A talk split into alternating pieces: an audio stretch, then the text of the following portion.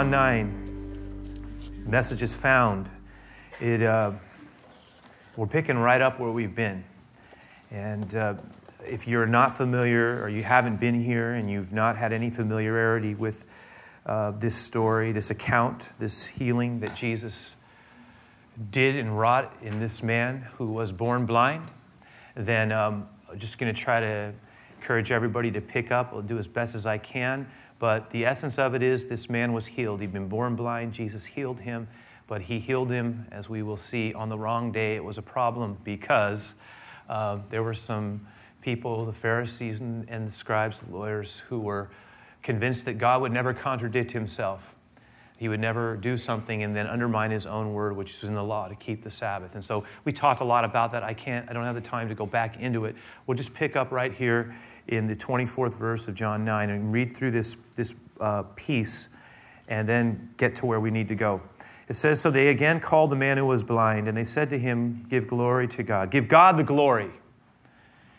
They called him back in. Remember, they had sent him out of the room they had attempted to talk to his parents about whether or not he actually was born blind. They said, yes, he is, but we prefer not to talk about it. He's his own man. Remember, they kind of distanced themselves because they were afraid. And ultimately, um, earlier on, they had had a discussion about who Jesus was, about whether or not he was actually someone sent from God. Could he be who people were saying he was? The consensus in the room was he could not be, or else they would have recognized it. They were the leaders of the people, they were the temple, they were the authorities of Jerusalem. They were the students of the law and of the words of God. They were the keeper of that word. And so, this is the scenario that we are presented with. It says that they called the blind man back in and they said to him, Listen, let's just be done with this whole thing. All we need you to do is just, let's just give glory to God. Let's give God the glory. We, and then, you know what? Let, let's just wash our hands of this man, Jesus. This man is a, this is what they said, this man, this, we, what we know is that this man is a sinner. That is, he is a lawbreaker. That's what they mean. That, that he is an underminer of the law of Moses, which clearly God gave us his words and he has chosen to break them. So be done with the man. Let it, and then we, and we can all move on. We can all move on. It says here that he, the, blind, the, man, the man who had been born blind but had been healed, he answered him and he said, he answered and he said, whether he is, a, look, whether he's a sinner or not, I don't know. That's, that's between you, you you seem to be the keepers of the law and you're the theologians. I, that's not my terrain or expertise, and I'm not attempting to argue a point with you about it. But one thing I do know that I was blind and now I see. And there's this amazing, beautiful exchange. And then he said to him, they said to him again, what, what did he do to you again? Let's go over this one more time. How did he open your eyes? And he answered, Look, I told you already. You didn't listen to me. You don't want to hear what I'm saying. You want me to hear it again? Why? Do you want to also be his disciples? And of course, it says, They reviled him. They, they came back at him. They diminished him. They, they said, We are not his disciple. You are his disciple. We are the disciples of Moses. Look at it, it's very clear. We know, he says, we know that God spoke through Moses. But as for this fellow, we don't know, we don't know where he is from or who even sent him. We know Moses was sent from God and he gave us these words and we live by them. But this man, we know nothing of him nor where he came from. And then the blind man does something daring and bold because if he was anything, he was brave. And he said, Well, that's amazing to me. Pardon me. It's amazing to me that you who know so much know so little about this man because I'll tell you something. He did something that nobody else has done. Look at this. He says, The man answered, Why? It's a marvelous thing then. It's amazing to me that you don't know anything about him, you don't know where he's from, and yet he has opened my eyes. Now we know, and then he says this, you know this and I know this. Now we know. It's pretty remarkable that he's willing to do this. This is a very intimidating environment. He is standing in front of people who are powerful and highly intellectual and deeply capable in, in a number of different ways of diminishing him. He has everything to lose and nothing to gain. All he needed to do was be quiet. But this simple man who had his life altered by Jesus, when given the opportunity to let it all go away and move on with his life, all he had to do was wash his hands of Jesus, this Jesus thing. And you know what? He had him on, but he decides that he cannot do it. And he said, and the more they push, they, pu- they actually push him to step forward. And then he says something. He says, he starts to teach them. He reminds them of something. Look what he says. He says, Now we know, you know it, and I know. God does not hear those who break his law. He doesn't hear sinners, he says. That's what, that's what he means. But if anyone is a worshiper of God and does his will, and he, then he hears him. He goes, Now listen, since the world began, it has been unheard of. You know it, and I know that anyone opened the eyes of one who has been born blind. No, I tell you, listen to me. If this man were not from God, he could not do this thing, he could do nothing. And when, they, when he tried to challenge them on their turf, look what says happens, verse 34. And they answered him. Now we break in. They answered him and they said, You are nothing. Who are you? Who are you to even attempt to teach us anything about God's words? You are a contemptible man.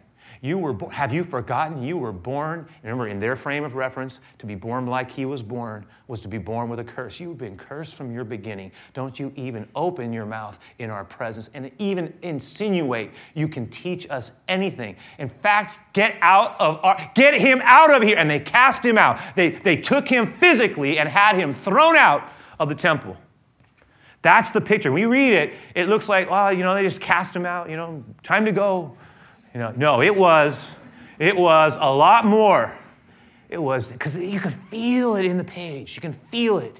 It's the anger, the indictment, the, the, uh, um, the amazement that you, someone like you, would even think about trying to instruct us in any. Who do you think you are? Get out, get him out of our sight. Throw him out of here and don't come back. That's the picture. And in fact, the Bible says that the news spread. Look at it. What's it say happened? That when Jesus heard, what did he hear? Because the people were talking. Did you hear about the blind man? Did you hear what happened to him? He refused. They had this interrogation thing, and he refused to, to wash his hands of this Jesus, and, and they, they cast him, and he talked back to them. Remember how afraid his parents were that they would be cast out, cut off from the community?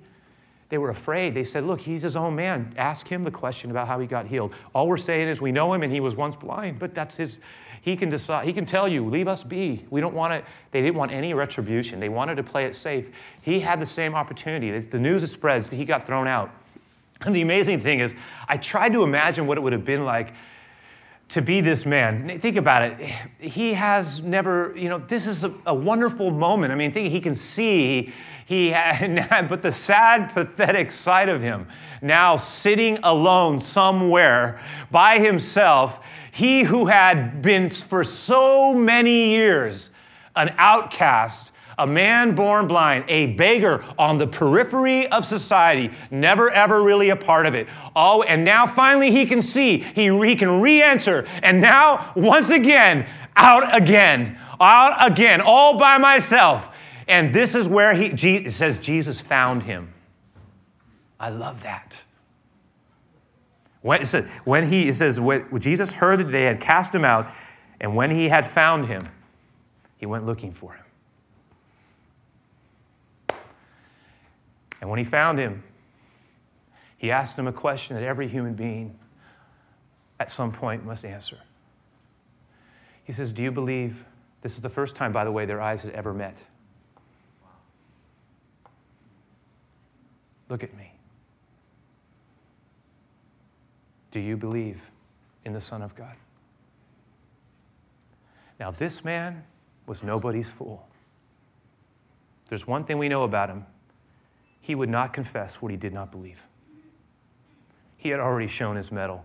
If he was this person who cowered under and who backed down, he would not confess a truth he did not embrace. He wouldn't do it, it wasn't in him. He was candid. He was more than that. He was intrepid. He was brave and undaunted, even in the face of danger. There was something about him that distinguishes him in a remarkable way. He looks like a nobody, but he's actually quite impressive. Remember how he was in the front of somebody's and he a nobody, and he stood up. And God, God's working his life. Think about it. And he says, to, see, Jesus says, Look at me. Do you believe in the Son of God? By the way, that was not a question Jesus frequently asked. And he says, You know what? Why don't you look at what he says here? Lord, he says, Who is this Son of God? Some translation says Son of Man. Who is this promised one? Where is he? That I may believe. And then Jesus makes a statement. And this is where I think he said, Look at me. With eyes that now see. Look at me. It's, it's a powerful moment. Look at me, he says. You have both seen, seen him, and he is even now in this moment talking to you.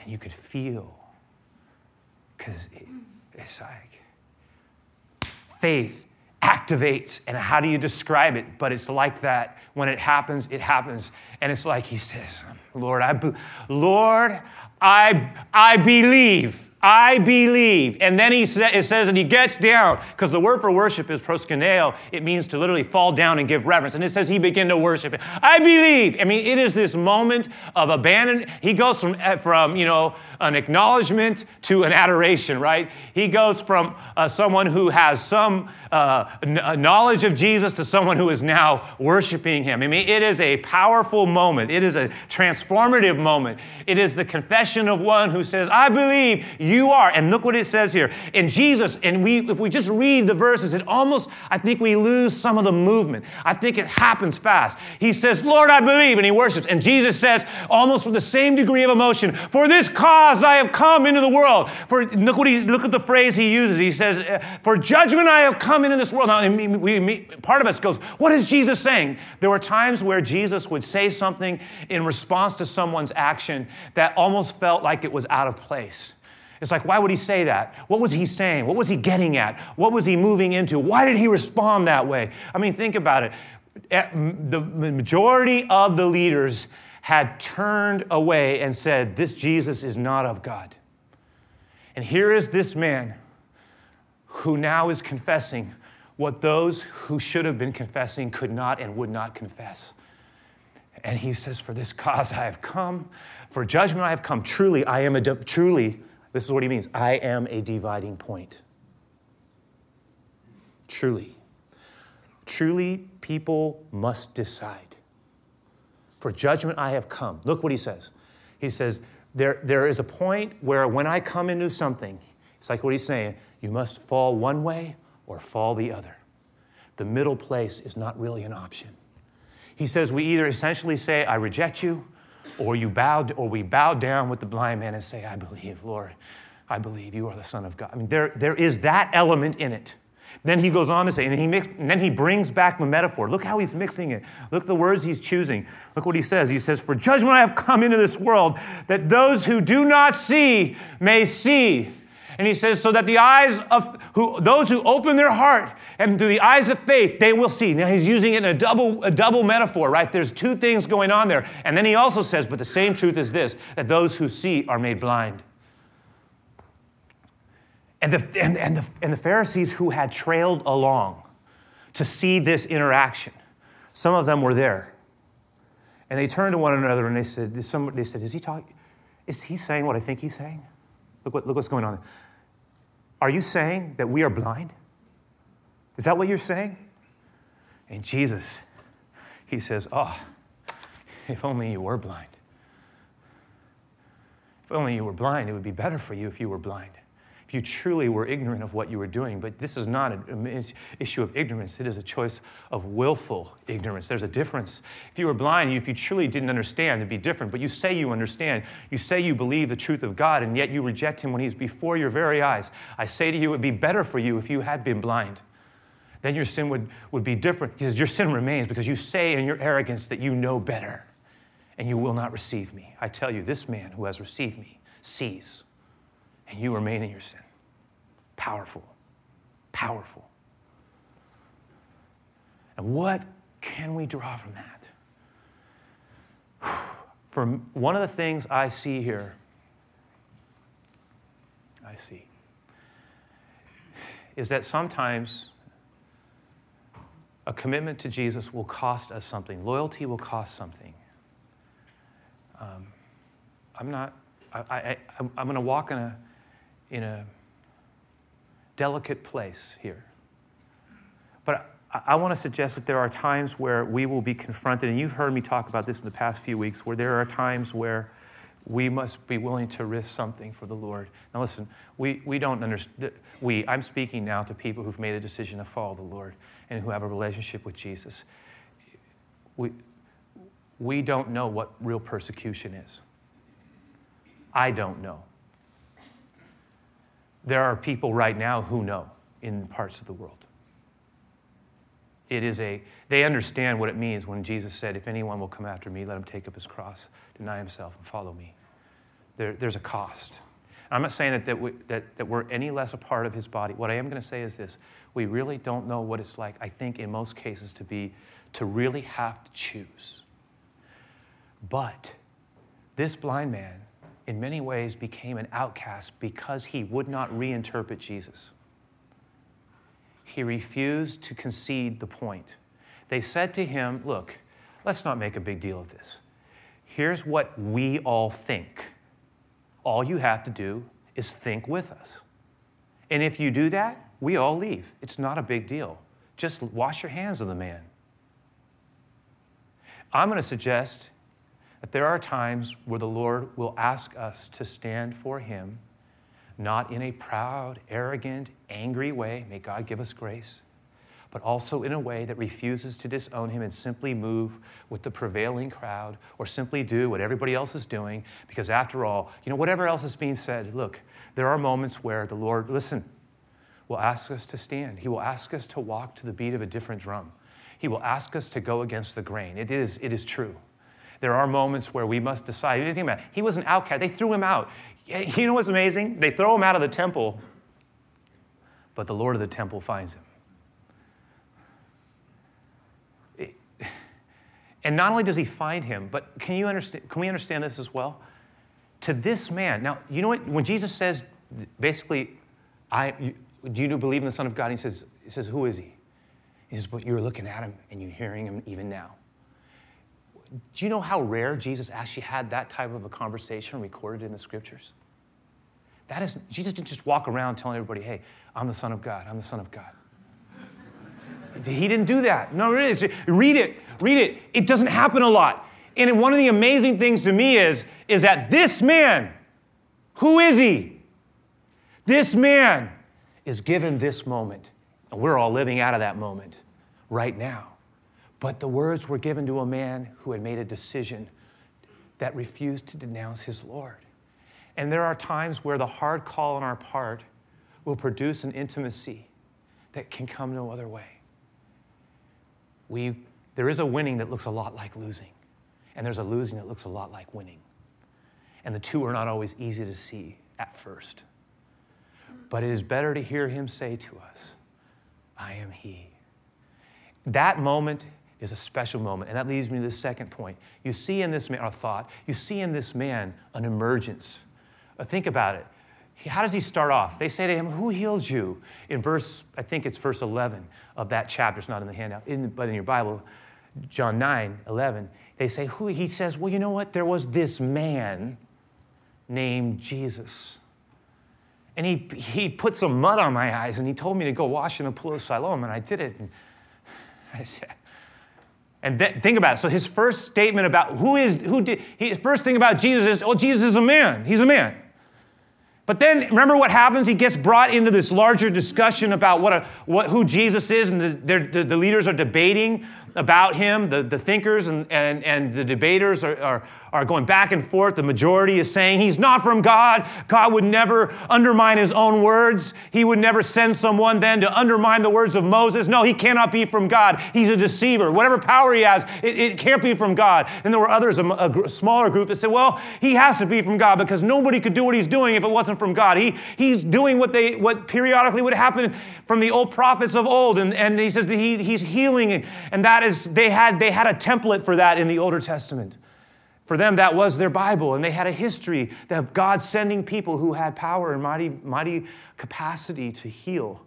But it was a rare thing, and so they said he must be a prophet from God. Now, remember, in the middle of that conversation, the blind man is listening because he's kind of watching what's going on back and forth. And he's, he, in theory, he's the one being interrogated, but he's watching this argument break out in the middle of him being called to give account, right? And so he's there, and then they turn to him and they say, Who do you say he is? And he's been listening And the one that he used to call a man, he says, Well, I think he's a prophet sent from God. That's what I think. I, I'm with them.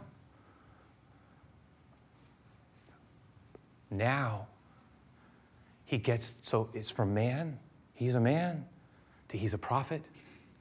Then Jesus comes and says, Do you believe in the Son of God? And the next thing is, I believe. You see? The progression, the expansion of his confession. From Jesus being a historical man to Jesus being one of the ways, a prophet of God, to Jesus being the Son of God, the way. It's a, it's a beautiful movement of expansion of understanding. And the last thing I'll say about it is that we also see here a picture of everything that God has come to do. For he who was sent was sent to find the one that was lost. They asked Jesus, Give us your condensed mission statement. They didn't say that exactly, but that's what they meant.